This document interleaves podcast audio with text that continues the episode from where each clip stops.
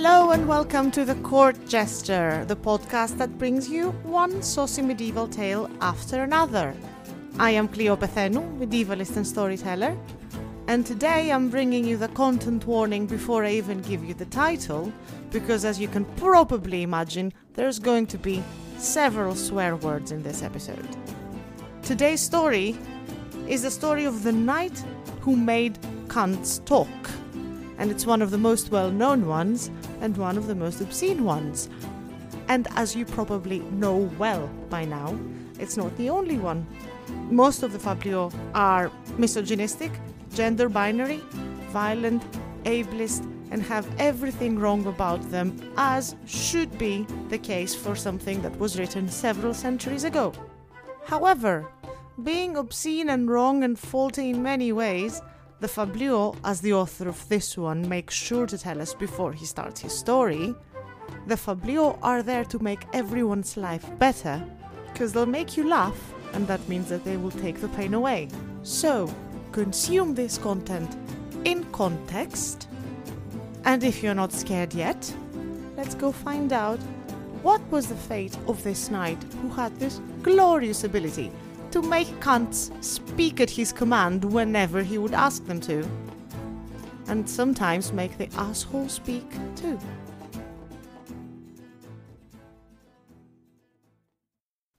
Our story therefore starts with a knight who fell into poverty while still quite young.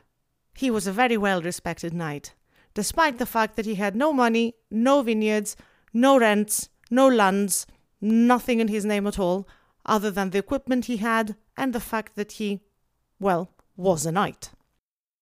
He was really very good at war, and he was also very good at tournaments, which generally has been his main source of income. But then it just so happened that a time came when there was no war. There was no fighting, there were no tournaments, and very, very soon there was no way for our good knight to make any money. However, that didn't stop him from wanting to live the good life. Very soon, he found himself broke, and so he started pawning his belongings. First, his cloak, then his surcoat, then his cape, then there was nothing left for him to sell. And what did he do with the money that he got? Food and drink is what he did. His poor squire tried telling him, maybe, maybe, master, maybe that's not a very good thing to do to sell everything you have for food and drink and making merry, but to no avail. Luckily for him, a tournament was just announced that day. Well, that's great news, said our knight, and called his squire. How is that great news? said the squire. You, you literally have nothing to wear in that tournament. You have no equipment left to you whatsoever. Oh, my squire, you're right, said the knight. You were right to advise me, and I didn't listen, and now here I am, wanting to go to a tournament and being unable to do so because there's nothing left to my name. Okay, said the squire. I'll see what I can do. So the squire left and sold his master's palfrey, and with the money that he got, he bought back all his equipment and his clothes and paid off every debt and was left with some change in the end. How did you do that? asked the knight when he saw the squire returning with everything he once owned. I sold your palfrey, said the squire, and I have change. Well, that's good news, said the knight, and with those words they hit the road. The squire was riding forward, and the knight followed, but he was going slowly because he had a lot on his mind. So the squire very quickly left him behind. And as they moved deep into the forest, they came into a glen. A squire going first, he saw a spring that flowed in a wide stream, and there was so much green around it that the entire place was looking like it was taken out of a fairy tale. What was also taken out of the fairy tale was the three damsels that were swimming in the stream, wearing no clothes. Their clothes were made of solid gold and so many gems and expensive pearls hanging from them, and they had just left those clothes on the branch on the side of the stream, and they had fallen into the water, and they were playing and having fun and not paying attention to the squire at all. So the squire rode along, grabbed their clothes, and ran away. That should do it, he thought. There's a lot of money if I ever saw a lot of money in the form of clothes before. Now the ladies saw the squire leaving with their clothes, and they, they were taken in much despair and started screaming and crying. And as they were crying, the knight arrived. A long story short, they told him what happened. A squire passed by and took their clothes, and now now they're left clothless in the river. The knight hurried along and found his squire. Give it back, he said. What are you serious? What do you mean give it back? Do you know how much this costs? said the squire. I do not care. This is not an honourable thing to do. Look at those ladies. Look at them. You've let them naked. You've stolen their belongings. How dare you? You want to be a knight one day? Really, with that attitude? Master, I want you to think about this. If we sell those clothes, you will not have to go to a tournament ever again. You will not make that money through war and tournament, even if you do it for the next 10 years. Do you see how expensive these are? I shall return them, said the knight. I do not care for anything that came to me that was stolen. I have honor, sir, and I advise you to go find out what that is for yourself as well. Suit yourself, said the squire. The knight took the clothes and went to the ladies, who very gratefully accepted him and got dressed quickly. And as he was trying to go away, they thought amongst themselves that, you know what, he has been so nice, and we didn't give him anything in return. And so they called him back, and one of them stepped forward, dressed in gold and silver and looking like a queen, and told him, Sir Knight, you have been so very good to me and my friends today, and all of us feel that we shouldn't send you on your way without a reward. Let us give you one gift each, and I'll go first. And that's my gift to you. Wherever you go, any place, anywhere, everyone will seek to please you, and they'll be so happy to see you that they'll give you everything they own. They will take their clothes off their back and give them to you. Never again will you find yourself in need. Oh, that's a very noble gift, my lady. Thank you, said the knight. Wait till you hear mine, said the second one. Because my gift to you is that Wherever your path may turn, if any woman or female beast you meet, as long as they have two eyes on their head, I give you the ability, if you call, to make their cunts answer to you at once. The knight looked at her, feeling very surprised. Okay. Now wait to hear mine, said the third. Can you guess, sir? Can you guess? I'm sure you can guess. But it's only fair, my friend, that if the cunts reply to you, that assholes do so too. At this point, the knight, disgusted and feeling that he's being mocked, thanked them as best he could and turned away. And again he was set on his way and caught up with his squire and told him what had just happened. They played me for a fool, he said. They gave me three blessings. And I think they were joking, really, because none of this makes sense. Well, I told you so, said the squire. You should have kept the clothes. At least you would have money. Do you know what? said the knight. I think you're right. I promise I will listen to you more in the future. And so they kept walking. And as they did, just who happens to pass by but a priest, riding on a mare, and loaded with wealth and riches. He crossed their path and when he saw the knight, he stopped his horse and turned around and said, I'm so glad I found you, my friend. Oh, please let me, let, let me give you hospitality. Let me take you to my house. Let me take you as a guest. And, and I promise I'll do everything I can to honor you in the best way you can imagine. Everything I have, everything I own is yours. The knight started suspecting that maybe the gift was not entirely useless after all. And so did the squire, who asked his master, See that he has a mare. Do you maybe want to ask her cunt a question? It's worth a try, said the knight. So he asked the mare's cunt, Where is your master going? Oh, sir knight, replied the cunt, he's going to see his mistress and he's also carrying a lot of money because he wants to give that money to his mistress so that she can buy herself a nice dress because there's a fair happening tomorrow.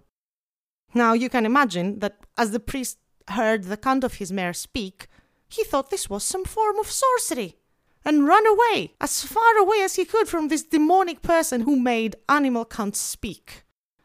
But not before he dropped his cape and his purse with it. So the knight picked up the purse and the cape and the horse, which was very well equipped, I'll have you know. And they turned around and went back on their way. And they continued on their path, and the knight told the squire, See, when I said earlier that I should listen to you more? It looks like I shouldn't, because if I go and do things my way, well, look what happens. And I'm sure those ladies must have been some kind of fairies, because this doesn't explain in any way otherwise. How could their blessing actually come true? And what a weird gift to have.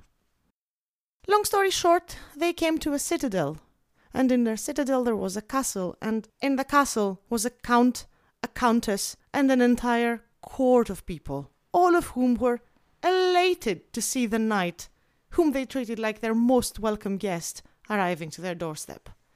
The count insisted to give him hospitality. The countess insisted on giving him everything. And so they made him dinner, and they gave him the best bed, and the countess, before going to bed, invited one of her servants and told her, I'm going to have to ask you to do something for me. And believe me, I would have done it myself, but my husband just won't go to bed. He decided that tonight is the night that he doesn't sleep, so I can't do it myself, so you are going to have to do it. So I want you to go to the knight's bed. Get naked, lie beside him, and let him comfort himself the best way he can. The maiden went. She dared not object, but she was scared. And shaking, she took off her clothes and went into the knight's bed, Surprised, the knight, when someone entered his bed next to him, turned around to see what, what was happening and saw the girl stark naked. Who are you? he said. Well, I'm but a servant. Um, I'm here at mistress's orders, and she, she said to lie next to you and comfort you in the best way I can, Sir Knight. I see, said the knight, and hugged her, and held her, and kissed her in the face, and on the lips, and touched her cheeks, and her neck, and her breasts. And then he talked to her cunt. Tell me, Sir Cunt, what is happening here? Oh, my lord, said the cunt. She doesn't want to be here. The countess does. The girl jumped out of bed terrified. Well, how is this happening? How is my cunt speaking? Before the knight could even give an explanation, she ran away, back into her mistress's chamber. And what are you doing here? said the mistress. Did I not specifically advise you to go comfort Sir Knight? I did, I did, my lady, but you know he's some sort of wizard. This is some sort of sorcery. I did right as you asked me. I went into his bed, took my clothes off, went in, and he hugged me, and then he talked to my cunt, and my cunt replied and told him everything, and I couldn't stand from shame, my lady. Okay, then go to bed, said the lady. But now she had thoughts because this was a very good information to have. And so the morning dawned, and the lady insisted that she would not let our knight go unless she gave him breakfast and a hefty lunch to carry him on his way. Seeing that he couldn't get away without, the knight accepted to stay a little bit longer. And when they prepared the most luscious of feasts for lunch, and after they have eaten their fill, the lady turned around and addressed everyone on the table. And she said, Well, we have something very extraordinary happening in our midst today, because our guest, our very honourable friend, has an ability that I have never known to exist before. This knight here can make cunts talk at his command. And I am here to say, Sir Knight, that maybe you can make any cunt speak, but you will never be able to make mine talk to you. Can I not now? asked the knight. I'll wager you forty pounds, she said. My only condition is that you will let me go back to my chambers before we do this and prepare myself. And if you manage to make my cunt speak, I'll give you forty pounds, but I don't think you will, Sir Knight.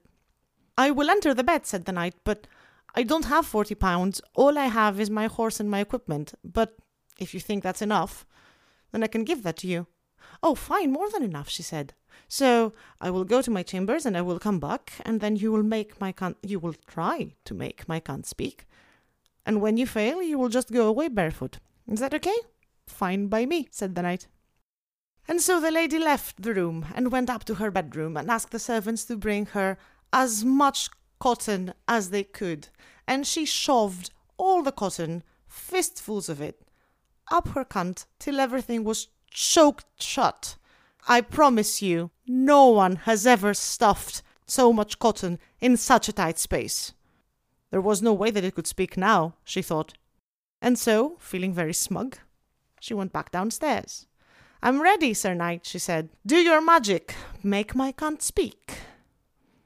And so the knight addressed her cunt directly, as he knew to do by now. My lady's cunt, now speak the truth. Just what did your lady do when she was in her room alone? asked the knight. The count tried to speak, but it was hopelessly immobilized. The knight was surprised and asked again, and still he got no answer. And then he thought, I have a third gift. And he addressed the asshole. What did she do when she went upstairs in her room, pray tell me, sir?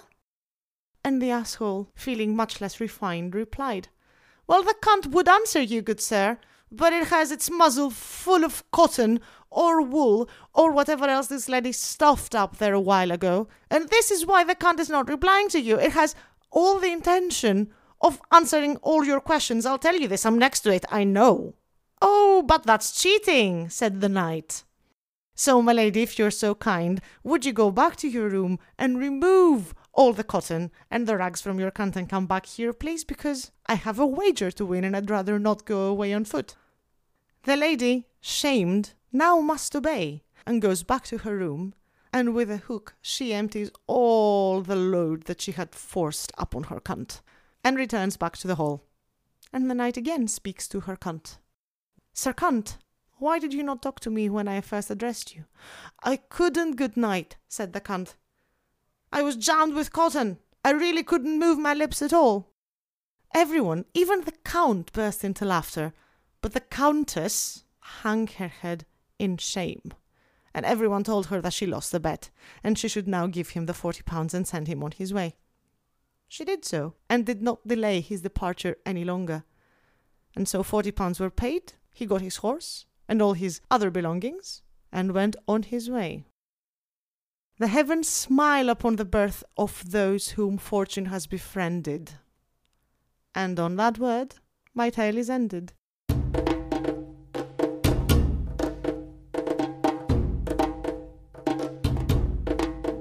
And this was the story of the knight who made cunts talk. If you liked what you heard, consider subscribing to the Court Jester on Spotify or wherever else you get your podcasts. And also make sure to tell everyone you know how much fun you're having with the worst possible medieval stories. You will find several links in the show notes. One of them will take you to the translation I'm using, and the other ones are links to the podcasts and my own social media.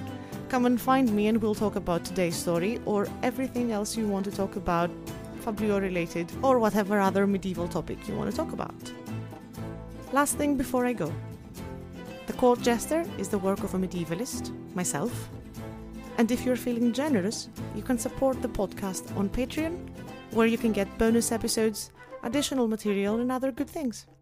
I have put links in the show notes for that too.